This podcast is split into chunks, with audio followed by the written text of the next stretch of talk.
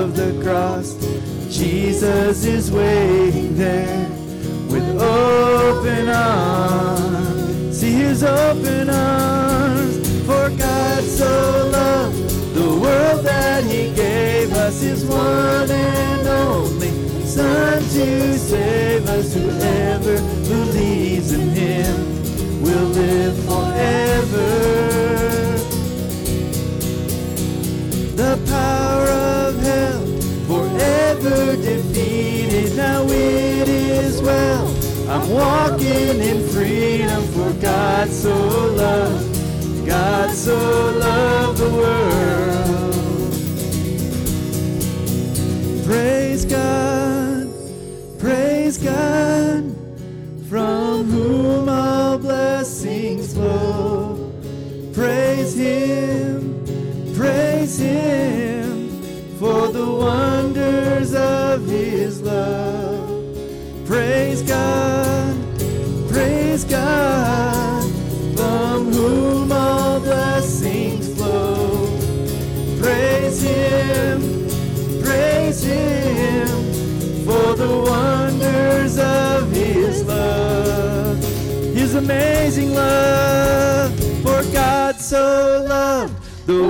that He gave us His one and only Son to save.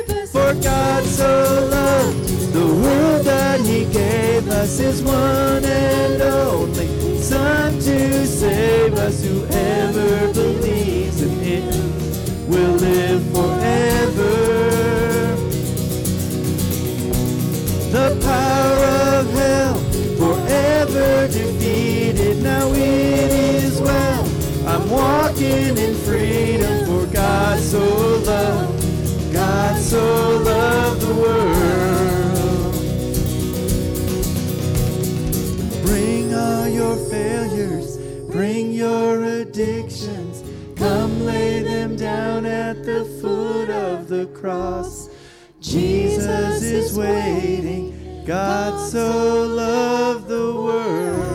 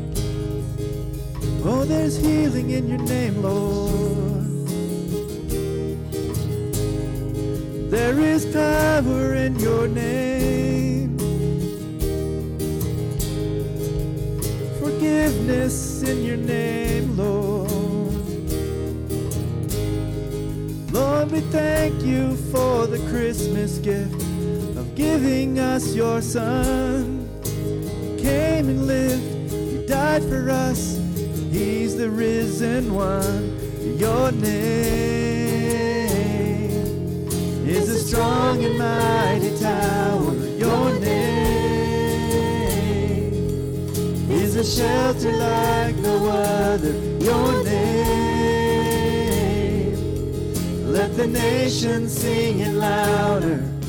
There's nothing has the power to save but your name. God, we thank you that you sent us your son. Wonderful counselor, everlasting father, Prince of Peace. He came, he came and he's called Emmanuel God with us. God with us, Emmanuel. God with us.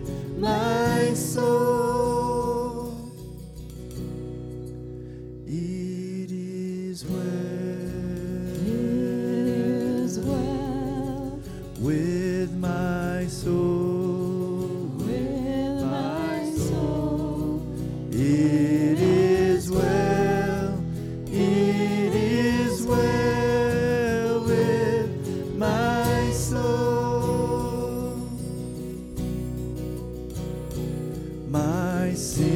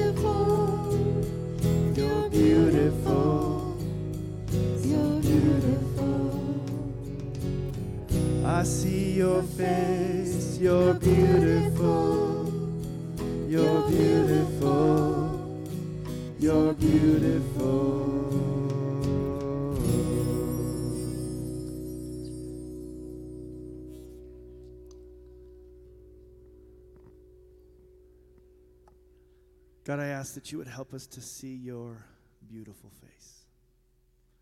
God, throughout this season, throughout each and every day of the year, help us to see your love, your goodness,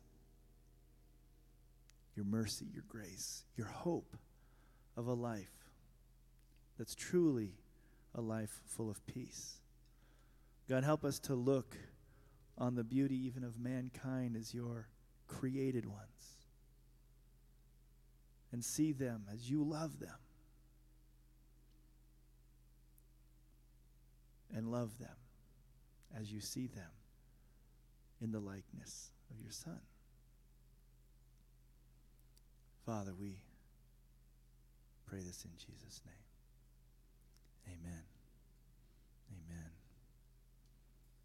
Hallelujah. Hey, this morning we have a message from somebody who right now is on a plane to Qatar. Qatar. Eh, Not the USR. Here we go. Let's see what she has to say this morning.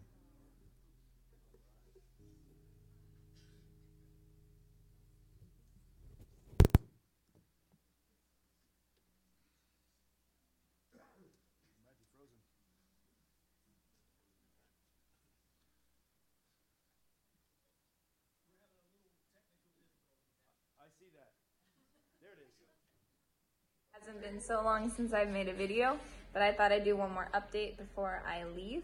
So by the time you watch this, I will be on a plane. Um, we have a pretty long day of travel. It's going to be about 24 hours from leaving Sweden to get to Malaysia.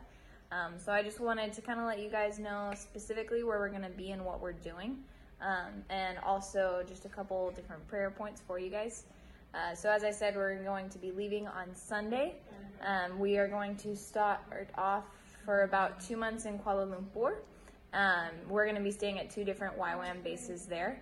Um, from there, we're going to be traveling to Penang, and we'll be there for two weeks, I believe. Um, and then our last two weeks of being in Malaysia will be in Sabah. Um, so if you guys could be praying for our travels there, it's going to be a lot of back and forth um, and staying at different locations. Uh, there is a slight issue. We have two people on the team who can only stay in Malaysia for 30 days due to visa reasons. Um, we are really praying that there will be breakthrough in that and that their visa can be extended, that they won't have to leave. If not, our team does have to split up for about a week and they have to travel to Singapore. Um, so be praying for that, um, that there will be breakthrough and that we don't have to split up the team. So that is one prayer point for you guys. Um, and yeah, so different ministries will be helping the YWAM bases really in whatever areas they need. We're not positive on what that's going to look like. A lot of it is church and kids ministries, as I said in the last video. So we are doing like a VBS, as I said. Um, we'll be doing it for about a week. We're also going to be doing English classes. Um, so that'll be a lot of fun. and then, other than that, like I said, we don't quite know what we're going to be focusing on mainly. Um, I do know that at different YWAM locations, they have different focuses. So at some point, we will be focusing more on um, homeless and the needy in the area that we're in. Um, so it's just a lot of different ministries. It's going to be a, a lot of work. It's going to be challenging for sure. Um, but we're all really looking forward to what God has in store in this season. So if you guys could just be praying that He really directs us and opens up our hearts to the people of Malaysia, um, and that He brings us together as a team, because sometimes it is hard to be all together. Um, and also be praying just for protection through it all. Uh, it is a group of nine. Um, we have one guy on our team. Pray for him. Poor guy. He's surrounded by eight girls. So, uh, yes. but other than that, I don't think there's much I can say. Uh, I will do an update hopefully while I'm gone. Um, we are going to be also doing different Christmas activities, so that'll be really great. Malaysia is, uh, they are a country who's not focused on Jesus really at all during the holiday season, so we are going to try to bring that back in as much as possible. Um, so be praying for that around the holidays too. Uh, yeah, so I think that's it. I just wanted to say thank you guys so much for your support, your encouragement, your prayers. It means so much to me. Um, and I, I really appreciate it. I appreciate the texts that I occasionally get. Um, and I know you guys are still praying for me, so I really appreciate it. And I know I didn't update you guys on this, but my toe is all better, and it's been better for a couple weeks. So thank you for praying for that and asking my dad about it. but I am all healed now. So thank you guys, and I will talk to you soon. Bye.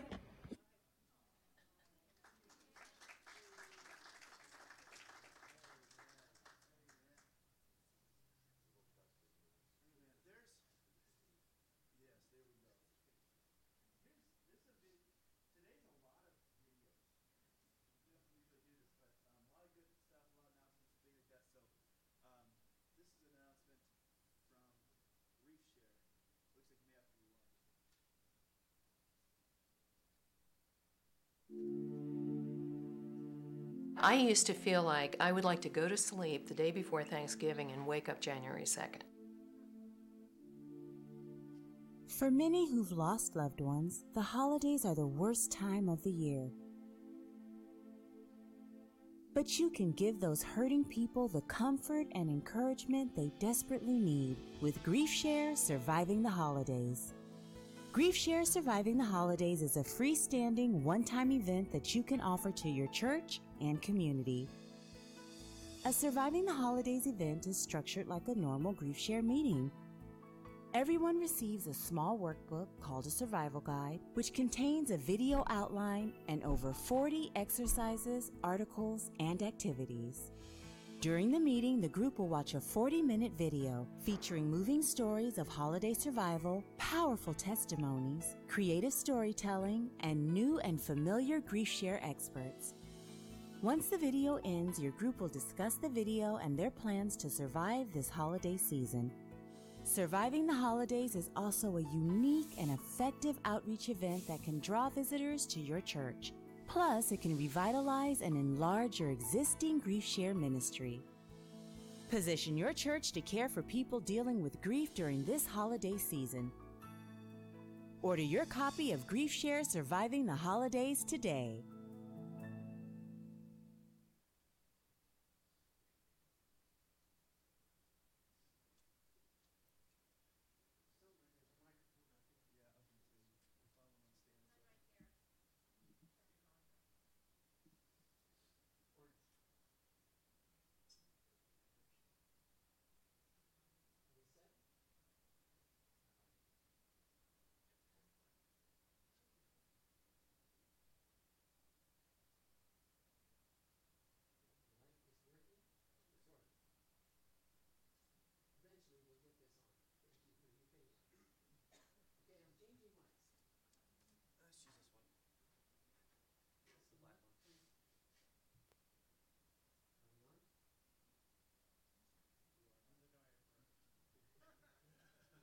Good morning to all of you. Uh, it's good to see so many wonderful faces this morning. Um, as the video was talking about, grieving at this time of year is extremely hard.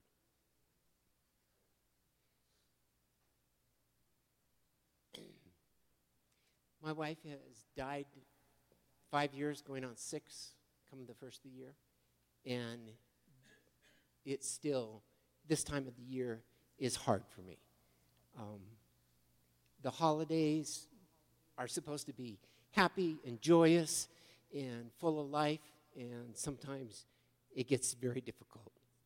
Um, but that's what the surviving the holidays is all about is it's teaching us how that we can trust christ to supply our every need and sometimes when we have no hope last week we talked about hope and sometimes when we go there we just go um, you know the simplest tasks are just difficult and sometimes we feel like the sun is never going to shine again and we, we don't want to get out of bed. We don't want to do anything. We have no enthusiasm. And, and yet we still need to keep going. And we can support each other and we can love each other through this difficult times. And I would encourage you to come. We handed out uh, brochures this morning. We have a, a program, it's the two hour program on Saturday, the 10th, and it'll be from 10 o'clock until 12 o'clock and it'll be at the Cornerstone Christian Fellowship behind the community market. Uh, this is a free event. Um, we're going to have some refreshments and we're going to have our video, and we look forward to seeing you and working with you in this time. So I would encourage you, if you're grieving at all, if you've had a loss in your life, to come and hear the fellowship, see the fellowship, feel the fellowship and get encouraged by what Jesus has done for us this Christmas season. Thank you.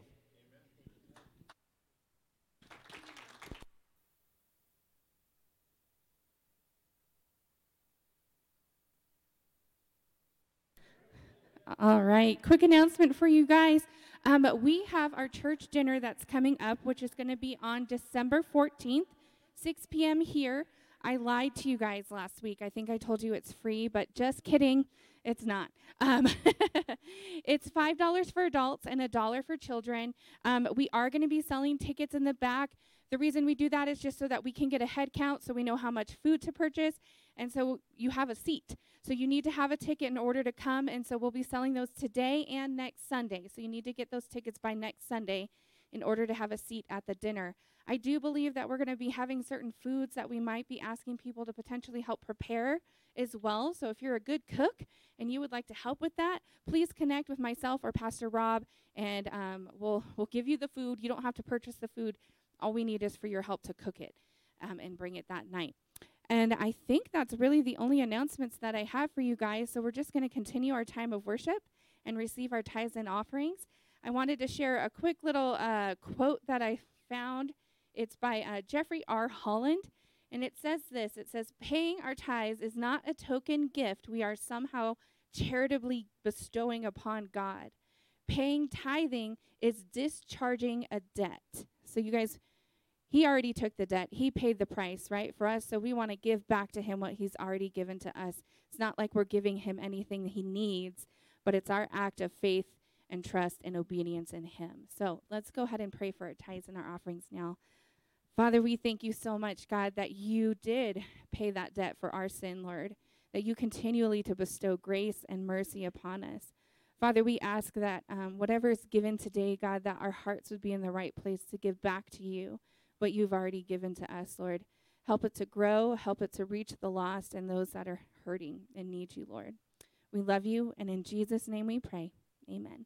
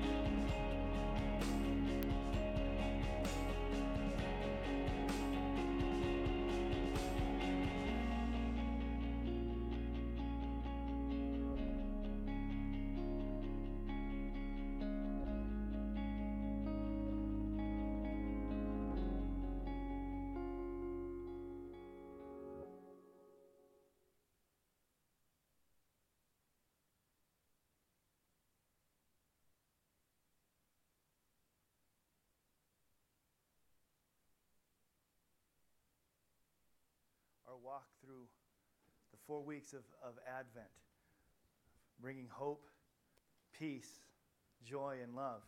This morning, I want to talk about the peace that God offers and having the peace uh, which is at the heart of Christmas. Again, each week we're going to light one of the candles, and on Christmas Eve we'll light the, the Christ candle at the, at the center. And remember, last week we talked about hope. One of the parts of hope is that we don't just we don't hope any longer in his first coming, but his first coming gave us hope that there's a second coming. His first coming and the prophecies fulfilled really give us that guarantee that there is something coming that we can trust the Bible, and that's the hope that we have. This week, we're going to begin a, a, a talk about the peace of God. And, and some of you already are saying, you know, how do you have peace? This video talked about how do you have peace when the world's in turmoil? How do you sleep in heavenly peace when you can't sleep? And that's one of my issues. Uh, sleep uh, escapes me most nights. Um, and just from physical things, sleep is difficult. Yet, with the peace of God, we're going to be talking about what that looks like. So, this morning, we're going to light the peace candle and talk about the peace of God this morning. Amen. So, we'll do this each and every every week. I, I did forget to give uh, one announcement to Jesse, and that is we are uh, wel- welcoming new members um, on the 18th of December during service. And if you've already taken the 101 class, I told you I would get you the membership application and your testimony sheet. So, for all of you who took the class uh, just recently or a while back, and if you've not turned in your membership application, or if you've done this class in the past and you're ready to now become a member, make sure you pick this up and turn it in and get it to me the Friday before that. So, it's Friday, December 16th and some of you got a text about that. Um, that way we can get this information in. And then on that morning, during the service, uh, we'll talk a little bit about membership and we'll just invite those people who've already taken the 101 class to understand who we are to come forward and become part of the, the membership and the family the, uh, here at the Journey Church. So uh, these are out on the little round table. Pick it up and on your way out. If you're watching online and you need us to get in touch with us, and we will uh, we can send it out via uh, email to you so you can get that and get it back into the office amen all right. Peace. Did anyone go black friday shopping in person? And you did? Did you really? Wow. And, and I, I was going to say and why not? Because the stores weren't peaceful. Who, who wants to go into that? Um, a few days before Christmas, there were two men in Florida, and they decided to go sailing while their wives went Christmas shopping. And so while they're out uh, sailing, a terrible storm came up, and it was really bad, buffeting their boat back and forth. It was all they could do uh, to keep the boat under control, to not completely capsize, though it came close a number of times. And as they maneuvered back to land, their boat became grounded on a sandbar off the coast. And it just got stuck and, and they couldn't move it anymore. So they both had to jump out into these crashing waves as the boat was being rocked back and forth. Um, and they had to push and push and, and work really hard to get uh, this boat unstuck off the sandbar. The wind was blowing, it was pelting them in the face. It was just miserable. Waves rushing upon them, soaking wet, knee deep in this sand mud in, in, in the water there. And one of the guys looked at his buddy and said, You know, it sure beats Christmas shopping, though.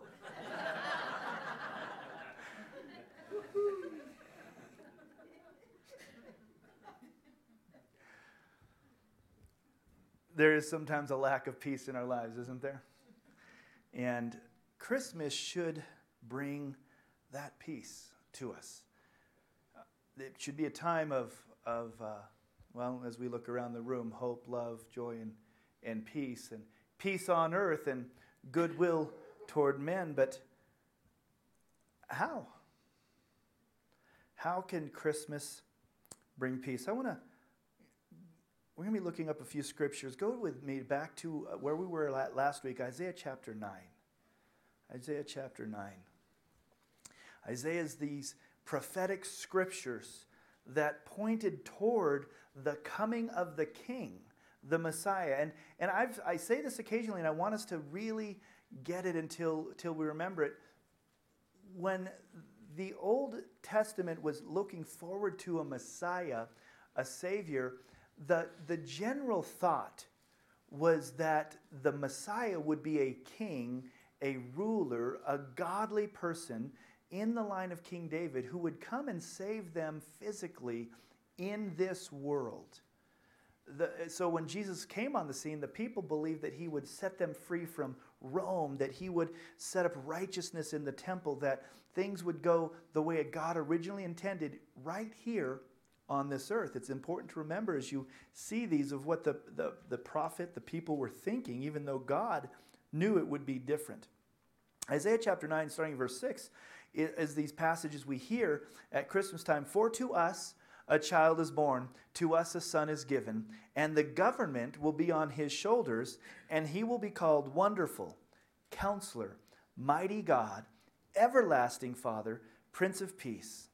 Of the increase of his government and peace, there will be no end.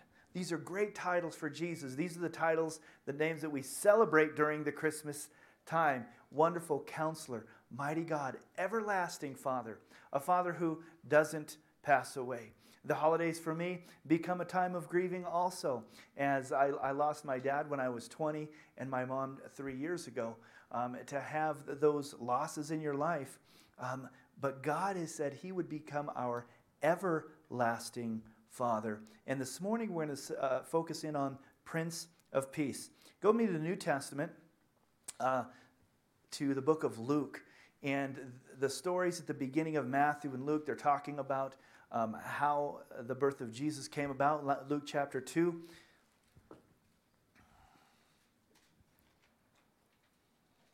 Fourteen, the story, uh, this whole Christmas story. We have with every part of it. We have the the uh, shepherds and the angels, and Luke two fourteen says, "Glory to God in the highest, and on earth peace and goodwill toward men, the New King James says. Glory to God in the highest, and on earth peace, goodwill toward men. We know that scripture well. Another version, the New American Standard says, Glory to God in the highest, and on earth peace among men with whom he's pleased. And that adds a little bit, uh, a different understanding and feeling we'll get into a little bit um, as we go on this morning. Talking about the peace of God. When we look around at our society and life, um, it's not real peaceful. Um, some of us would really like to go back to Norman Rockwell.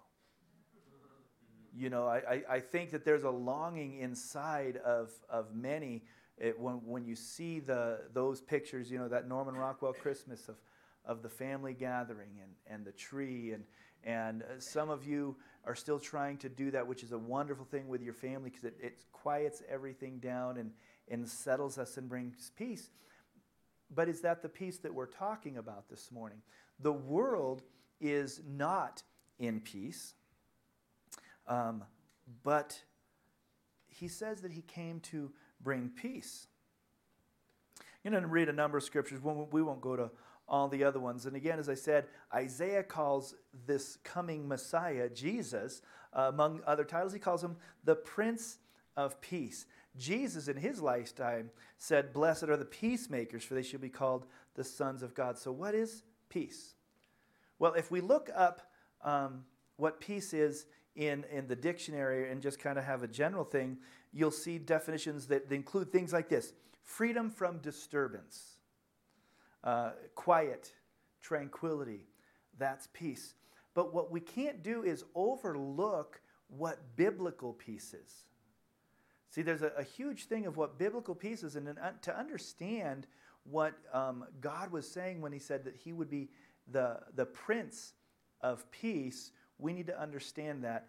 And I was going to go ahead and do that, but I actually found a video that, that'll say it a little bit succinctly with some fun little graphics up there. And uh, this, is this is about peace, but the biblical word for peace uh, in the Old Testament is shalom shalom. So we're going to watch um, about what shalom means, what this biblical peace is. It's just a, a, few minutes. I told you we had a lot of videos this morning, and um, but I, I, felt like they did a really good job uh, helping us to understand, and rather than just reiterate what they did, thought they could do it, and they, like I said, they have some fun little graphics. So here this comes. Let's learn about what the Bible says is real peace. Peace is common in most languages. People can talk about peace treaties or times of peace. It means the absence of war. And in the Bible, the word peace can refer to the absence of conflict, but it also points to the presence of something better in its place. In the Old Testament, the Hebrew word for peace is shalom. And in the New Testament, the Greek word is eirene. The most basic meaning of shalom is complete or whole. The word can refer to a stone that has a perfect, whole shape with no cracks. It can also refer to a completed stone wall that has no gaps and no missing bricks. Shalom refers to something that's complex with lots of pieces that's in a state of completeness, wholeness. It's like Job, who says his tents are in a state of shalom because he counted his flock and no animals are missing. This is why shalom can refer to a person's well being. Like when David visited his brothers on the battlefield, he asked about their shalom. The core idea is that life is complex, full of moving parts and relationships and situations, and when any of these is out of alignment or missing, your shalom breaks down. Life is no longer whole, it needs to be restored. In fact, that's the basic meaning of shalom when you use it as a verb. To bring shalom literally means to make complete or restore. So Solomon brings shalom to the unfinished temple when he completes it. Or if your animal accidentally damages your neighbor's field, you shalom them by giving them a complete repayment for their loss. You take what's missing and you restore it to wholeness. The same goes for human relationships. In the book of Proverbs, to reconcile and heal a broken relationship is to bring shalom. And when rival kingdoms make shalom in the Bible, it doesn't just mean they stop fighting, it also means they start working together for each other's benefit. This state of shalom is what Israel's kings were supposed to cultivate, and it rarely happened. So the prophet Isaiah, he looked forward to a future king, a prince of shalom, and his reign would bring shalom with no end a time when God would make a covenant of shalom with his people and make right all wrongs and heal all that's been broken. This is why Jesus' birth in the New Testament was announced as the arrival of eirene. Remember, that's the Greek word for peace. Jesus came to offer his peace to others, like when he said to his followers, My peace I give to you all. The apostles claimed that Jesus made peace between messed up humans and God when he died and rose from the dead. The idea is that he restored to wholeness the broken relationship between humans and their creator. This is why the Apostle Paul can say Jesus himself is our eirene. He was the whole complete human that I am made to be, but have failed to be. And now he gives me his life as a gift. And this means that Jesus' followers are now called to create peace. Paul instructed local churches to keep their unity through the bond of peace, which requires humility and patience and bearing with others in love. Becoming people of peace means participating in the life of Jesus, who reconciled all things in heaven and earth, restoring peace through his death and resurrection. So, peace takes a lot of work because it's not just the absence of conflict. True peace requires taking what's broken and restoring it to wholeness, whether it's in our lives, our relationships, or in our world. And that's the rich biblical concept of peace.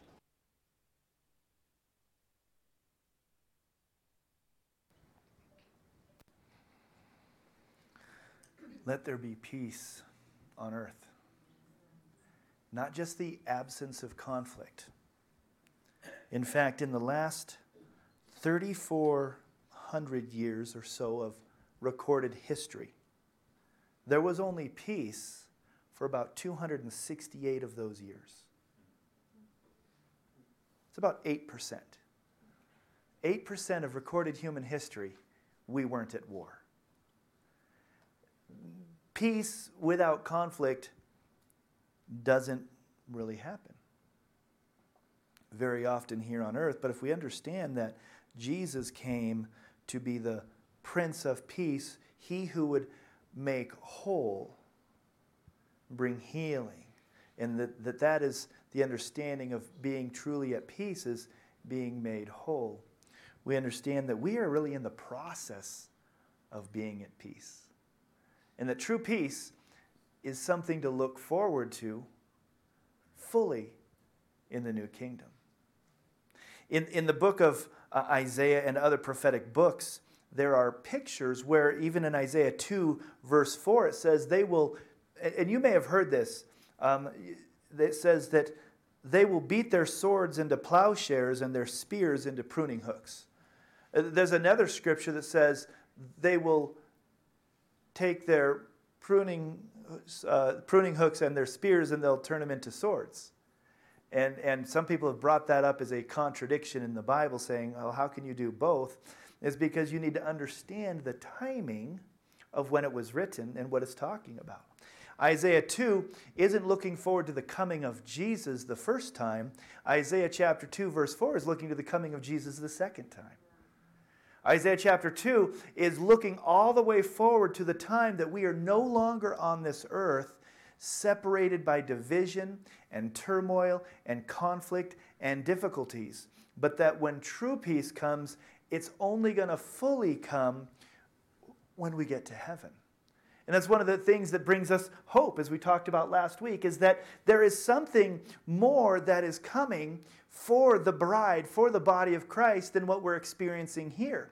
Now, I believe when Christ comes into our life, he brings benefits in this world as well. He brings, as, as he says, the, the peace that passes understanding, that he can bring to us um, moments and, and, and the idea of an inner peace, maybe a soul peace to us, even as we experience that here on earth.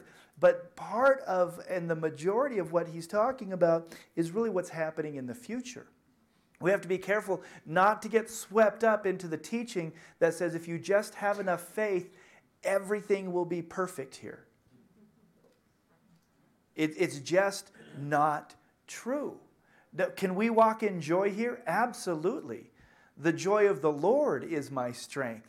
We can have joy in Him Interesting, though, the peace of God, the joy of God, the hope that we talked about last week is so closely connected and rooted into the hope and understanding that He is coming back and that this world is not all that there is, that we can have joy in the journey knowing that there is something greater waiting for us. There is something greater that's waiting for us. Sometimes when you go and you train for an event, maybe you're going to run a, a, a 5 or a 10K or a marathon or something, or you want to lose weight to, to feel better, those things hurt in the process. Training your body to get ready for a race or, or uh, losing weight or getting strong at the gym to do whatever it is that you might do, to practice, to compete, whether it's musically practice, um, whether it's a sport, that actually is difficult, it hurts, it causes conflict within yourself. Yet the joy of the result is what keeps you going. The joy and the hope of the result of this life keeps us going and it helps us to have such a different attitude and it can bring peace. The Bible talks about grief a number of different things. But one of the things it says about grief for Christians, it says, we do not grieve as the world grieves. And one thing I point out whenever I do a, a funeral or memorial is that the Bible says that we don't grieve as the world grieves. The Bible does not say that we don't grieve.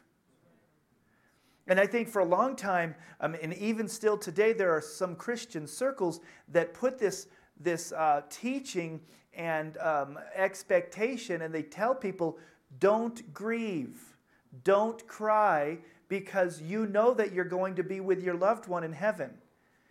And, and I, I really think I bought into that for a long time. Most Christians did. And then we felt bad when we were sad because we must not have enough faith because we were sad that somebody died. And if that was you on behalf of pastors and ministers everywhere, I'm sorry. Because grief is difficult. The Bible says that we don't grieve as those in the world who have no hope. Hope of what? Hope of the resurrection. See, there's a hope that we will be together again someday. That's why we don't grieve the same way is, is we're not being parted forever, we're being parted for a time. But Madeline when she left to, to go to Sweden and now she's off to Malaysia, I cried. There in the airport and then there at the restaurant. I cried. She's going to be gone for five months. That's not much time. Why did I cry? I was going to miss her. If, if I cry when my daughter goes away for five months, when somebody passes away, we might have 5, 10, 20, 30, 40 years without their presence. Of course, we're going to grieve. But how many of you who've lost somebody in life has said, But there's such a peace that I have in the midst of my sadness that I'll be with them again one day? Where does that peace come from? Well, it comes from God. May the peace of Christ guard your heart. So, as we see in Isaiah 2, it's talking about the future. It's prophetic, talking about a time when, when the king of Israel will be ruling, and the king of Israel is not a man, but it is God himself. And that is the consummation when Christ returns to take up his rightful rulership in this world, in our hearts. Finally, we'll be able to beat our swords into plowshares. Jesus, though himself said, I did not come to bring peace, but a sword, and to turn a father against a son and a mother against his daughter in law. So, so, how is it both? Understanding what it is. Our peace will not fully be realized until heaven. And we might live in conflict with people on this earth in the meantime.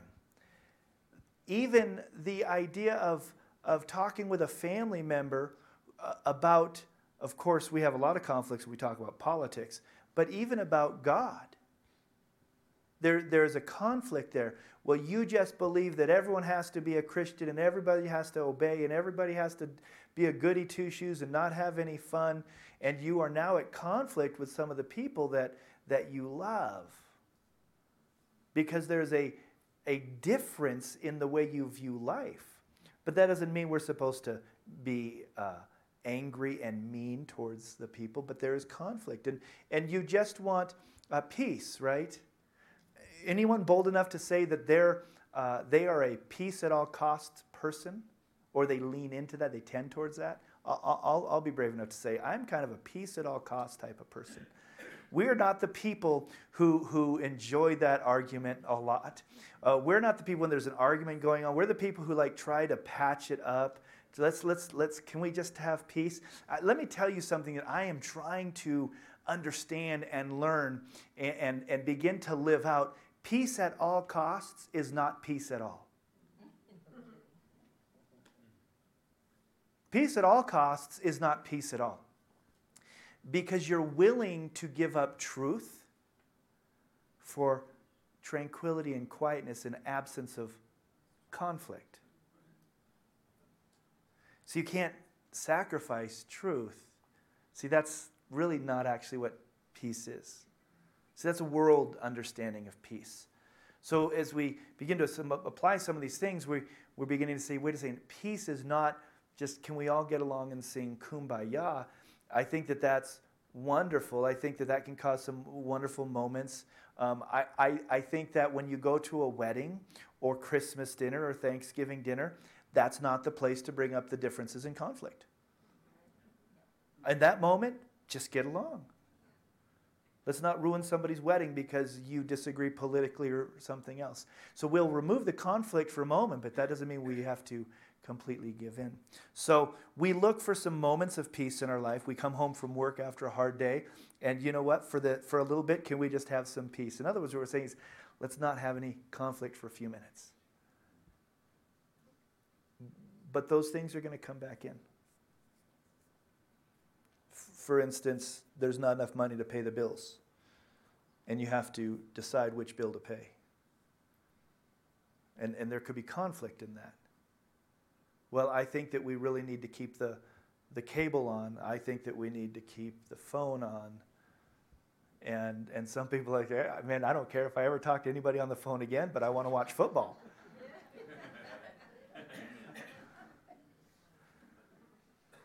so, so already there's a little dissent, a little conflict, isn't there?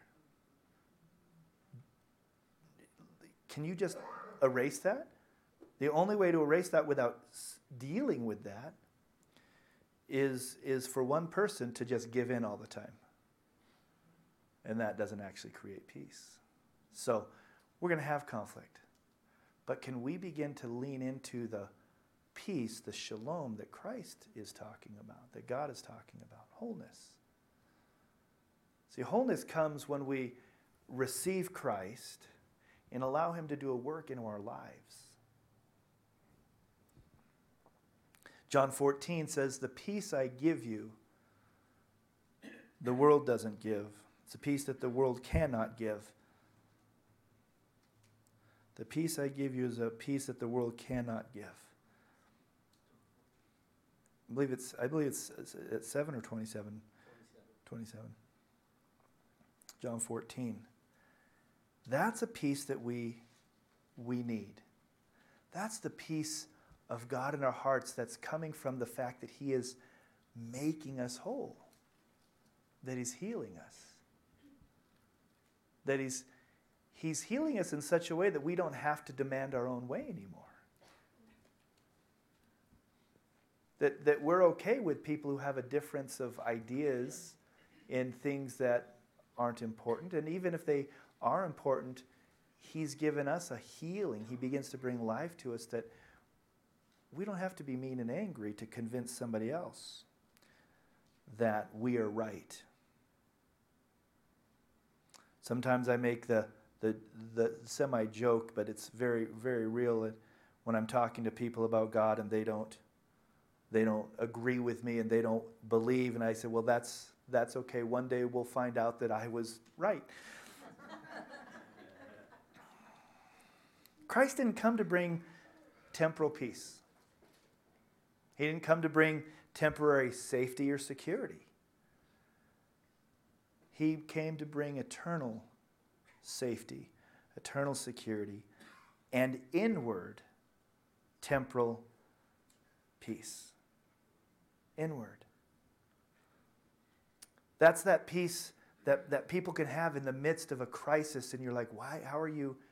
How are you so peaceful? And, and many times they say, I don't know. But I know that God has got this under control and that we'll be okay. And they said, Well, what if something bad happens? And they said, Well, we'll still be okay. See, eternity helps to get into perspective that even when things aren't okay here, that shalom, completeness, healing, restoration is coming. And sometimes we just are, are waiting on that. And the wait is hard. We talked about last week with hope, there's, there's a wait that comes waiting on perfection to come.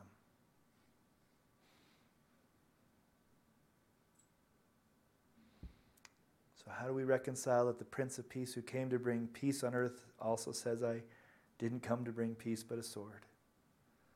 We need to tap into that inner peace, that soul peace that He offers us. We're always going to be at, at conflict with, with someone, but He can come and begin to bring peace to us. Let me a, a script, couple of scriptures here.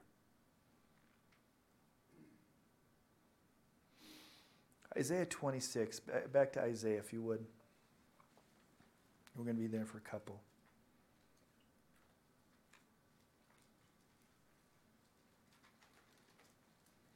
Isaiah 26, starting in verse 3. How do we find this peace? It's, it's not something you can conjure up, not truly. It's not something you can fake, though we do that too. But there's a perfect peace, a shalom, a healing, says Isaiah 26, 3 says, You will keep in perfect peace him whose mind is steadfast, or one scripture says it's, trained upon you. You'll keep in perfect peace whose mind is steadfast because he trusts in you. Trust in the Lord forever, for the Lord, the Lord is the rock eternal. For us, I think the, the phrase rock isn't as, as uh, clear as it was for them. We have concrete. If you're going to build a house or a building, you know that the foundation has to be concrete.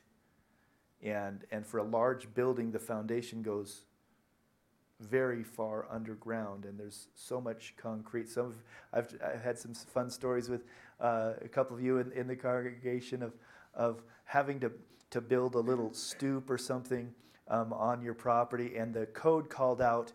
Uh, it's talking to actually one of the local pastors here. He was just putting up a little a porch covering, not a deck, just a porch covering. And the co- county called out for a four foot by four foot by four foot footing for his post. Uh, somebody else came and inspected, and, and they said, "Well, that was uh, who did that? That was they didn't need that." But four feet by four feet of four feet of concrete for a post that's just holding up a little porch. But we understand concrete footings, don't we? We understand that. In this time, what was holding build, the buildings together, they would build it on rock, not concrete. So when you see that the Lord is the rock, He is that base that doesn't move. Because some of us go like, man, rocks move. Well, not when you do them right. He's the rock. He's the sure foundation. And I was talking to, to Pastor Mike about that. I says, man, you ain't ever taken that thing down. You know, if, if it comes time to tear, tear that down, you just probably put a little dirt on top of it because you're never getting that up. That's Jesus. He's the rock. And he will keep you in perfect peace when your mind is steadfast, when you trust in him, and he's able to be trusted in because he is the rock. He doesn't change. Just a few chapters later, Isaiah 32 says that the fruit of righteousness will be peace. The fruit of righteousness will be peace. But the, the New Testament uh, is, is understanding that we're all wicked, we're all sinners.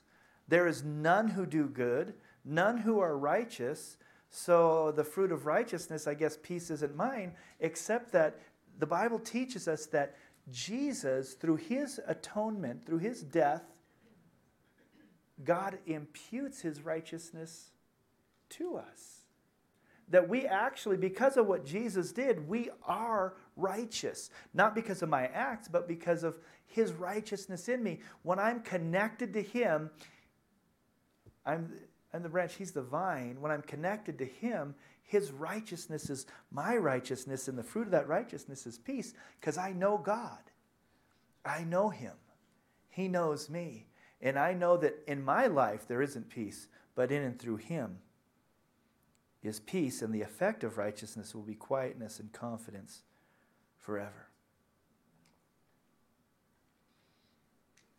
Because, as I said a moment ago, John 14, 27, it's He leaves us with His peace. Peace I give to you I don't give you as the world gives. Don't let your hearts be troubled. Don't be afraid. And in Philippians, it says, And the peace of God, which transcends all understanding, will guard your hearts and your mind in Christ Jesus. So, whatever is true, whatever is noble, whatever is right, whatever is pure, whatever is lovely, whatever is admirable, if anything uh, is excellent or praiseworthy, think about such things. That's an amazing passage, difficult to do, but this is when it says that your mind is supposed to be steadfast on Him. Part of that is to put Philippians 4 8 into practice. When we, when we put our mind uh, onto Him, we think, okay, well, how do I do that? Well, whatever is true. So I can't pay uh, the mortgage this month. It's the end of the world. Well, is that true? Is the world really going to end because you can't pay the mortgage? I guess it's not. That's not true. Let's not think about what's not true. Whatever's noble, whatever's right, whatever's pure. You start having these negative thoughts about you or your neighbor or somebody at church or these aren't right. These aren't pure. Whether it's lovely, these lovely thoughts, admirable. If anything is excellent or praiseworthy, think about such things. This is where, uh, this is what we think about, what we focus upon is so important. If we focus on the negative and continually dwell on that, we're going to miss out something. It, it, it says in verse 9, whatever you have learned or received or heard from me or seen in me, put into practice. And so as we do these things, focus on Him, think about the things that are true, noble, right, pure, lovely, admirable, excellent, and praiseworthy. So we put the practices of God, the practices of Jesus into practice. It says that the God of peace will be with you. You know, it's, it's, it's simple, but it's not easy. We focus and we begin to press into Christ. The healing that he brings helps all of these things come to pass because what does Galatians 5 say? Anyone, Galatians 5 is sound familiar? The fruit of the Spirit. The fruit of the Spirit is love, joy, peace, patience, kindness, goodness, gentleness, self control faithfulness. I forgot faithfulness. Well, well, the fruit of the Spirit is, is something that's produced when the Spirit of God is, is free to live through you, that you're not hindering the Spirit, and you're living in the Spirit. You're connected to Christ. It's not something you do or you make up.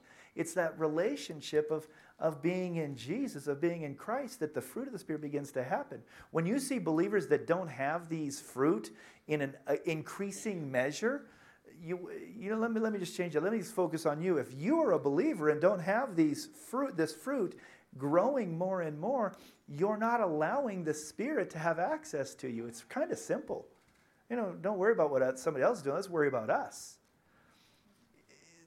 As we allow the Spirit access to us, the love, all those things begin to happen.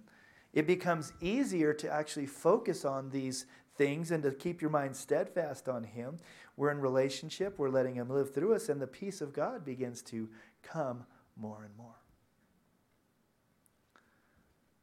It's amazing. He does it Himself. He is the Prince of Peace. This morning is Communion Sunday, and I'm going to ask the, the ushers to kind of get ready for that. We're going to pass out the elements in just a minute here. In fact, um, you can go ahead and begin to pass out the elements when you get them. Hold on to them and try not to get too distracted yet. Today's Communion Sunday, and the idea of communion is understanding that we have fellowship with Christ. We have fellowship. We have we have communion. That the word means that we, you know, you commune with one another. There's a relationship happening. And uh, it's a great time around Christmas to have communion. We're not just focusing, uh, you know, on, on his death, but what happens. Thank you so much, Steve. What happens for us as a result of Jesus' sacrifice. One of the results that uh, of Jesus' sacrifice is that he breaks down the wall of separation that was between us and God. In, in fact, there is a conflict between us and God as unsaved people. The conflict is that we don't want to realize and accept His Lordship in our life. We are at absolute conflict before salvation with God. You cannot, and part of having peace with God is to reconcile you, you fix what's broken between you. You may have a relationship that needs to be reconciled, that you need peace in that. It needs to be restored, fixed, made whole. Well, we were, we were that with, with God. Our relationship was absolutely broken. And Jesus made it possible that we could have a fixed, whole relationship through his sacrifice of his of his blood and, and the body of Christ. It's broken for us. So this morning, how does communion tie? It really can, it ties into all these messages of hope and peace and joy and love, but peace with God comes because of this. As we understand and accept what He did for us, part of that is, is saying, You're my Lord. I receive what you did for me. But in that, it says, if you confess with your mouth that Jesus is Lord. Now, there's another word for Lord that is translated that way in, in some of the scriptures. We don't probably like that word as much. And I'm going to say it to you, and some of you are going to say, Oh, I don't know if I like that. You don't have to raise your hand. Master. Isn't Lord nicer? Just sounds lovely. Jesus is my Lord. How about Jesus is my master? Whatever you want, master. I'm here to serve you, master. You're my master. It sounds a little. Lord means master. Now, here's part of the problem with that picture. We think of earthly masters, we think of slavery. We, we, that's probably where most of you thought. Some of you may even did what I did. And when I think of that, I actually say massa. Forgive me. That's, that's we, we heard those. We watched those movies. We, we saw, we, you know, I, I remember as a kid watching Roots, man, it transformed my life, the, the plight of what happened in this nation. Jesus isn't a bad master. He's not a heavy handed master. He's not a rough and brutish master. He's benevolent and he's good, but he also knows better. He knows what's good for you more than you think you know. You know, uh, if you've got kids, you're already doing that one. I know what's best for you. if you're an honest parent, sometimes you're going, oh, I hope I know what's best for them. and if you've if you've got grown kids, you've already said, I thought I knew what was best for them. Because you missed it sometimes. Jesus never misses it, He never gets it wrong. He's good. He is one that you can say, Master, anything you want. That's the relationship we come to. That's what this represents if you confess with your mouth that Jesus is Master, you'll be saved. We don't get to, to just say, I want to go to heaven, so I'm going to believe in Jesus. He needs to become our Lord. When he becomes our Lord, these things I've talked about and so much more happen. It's a spiritual transaction. He begins to heal us, he begins to bring us peace in our inner man, in our spirit, in our broken relationship with our Father. As we, as we allow Him to live through us and yield to Him, He begins to bring wholeness into our relationships and the people. He begins to bring wholeness in every part of our life. We begin to see it here, we'll fully see it in heaven. That's what communion's about peace. Now, this morning, I don't have to ask, I won't ask, other than rhetorically, do you, do you need some peace this morning? Do you need some wholeness? Maybe even wholeness in relationship with God, that you've allowed some brokenness to come in there that needs to be repaired. Maybe you're holding something back. Do you need some peace? Do you need some shalom in a relationship with a family member? This morning is a, is a perfect time to have that shalom, peace restored to us, and to say, Lord, help me to not break this. Help me to live. And when I fall short, thank you for your grace and your mercy and your peace that passes understanding.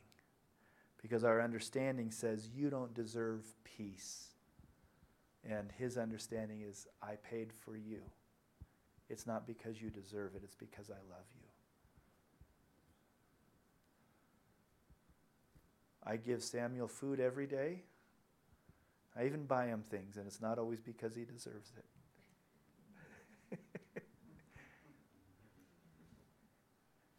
So you got kids, you're like, man, I'd like to withhold that. You don't deserve that. You're right. We don't deserve it. Thank you, Jesus. The body of Jesus that was broken, the blood of Christ that was spilled, had nothing to do with our effort and everything to do with Him, and He brings peace. Let's pray over these elements. God, we remember, and maybe today somebody in this room still is in conflict with you. We were at odds, at enmity with you. And before we were even born, Jesus was sent and given to this world as a gift to be born, which we celebrate at Christmas, to live a perfect, sinless life, and to receive upon his body what he didn't deserve, and that was our sin, the stripes, the floggings, the beatings. So that we might be able to be in relationship with you and have that shalom, that healing and restoration in our life. So, Father, this morning we thank you for the body of Jesus, for Jesus who willingly allowed himself to be beaten and bruised, so that by his stripes we could be healed. In remembrance of him, let's take the bread together.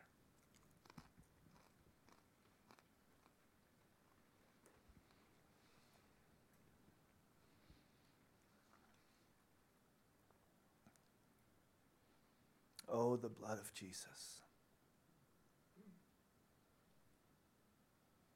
It washes white as the snow. Thank you for forgiveness this morning. Thank you that the blood is sufficient for all of my sin, past, present, and future. Thank you for the peace that you bring to me. Help me to walk in that. Help me to fix my eyes and be steadfast in you. That the peace of God would be in me and guard my heart. Thank you for a supernatural peace, a healing peace. Shalom. Thank you for shalom in Jesus' name. Thank you for the blood of Jesus.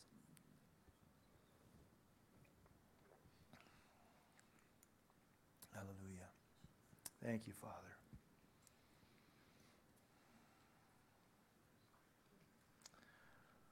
Oh, the blood of Jesus. Oh, the blood of Jesus. Oh, the blood of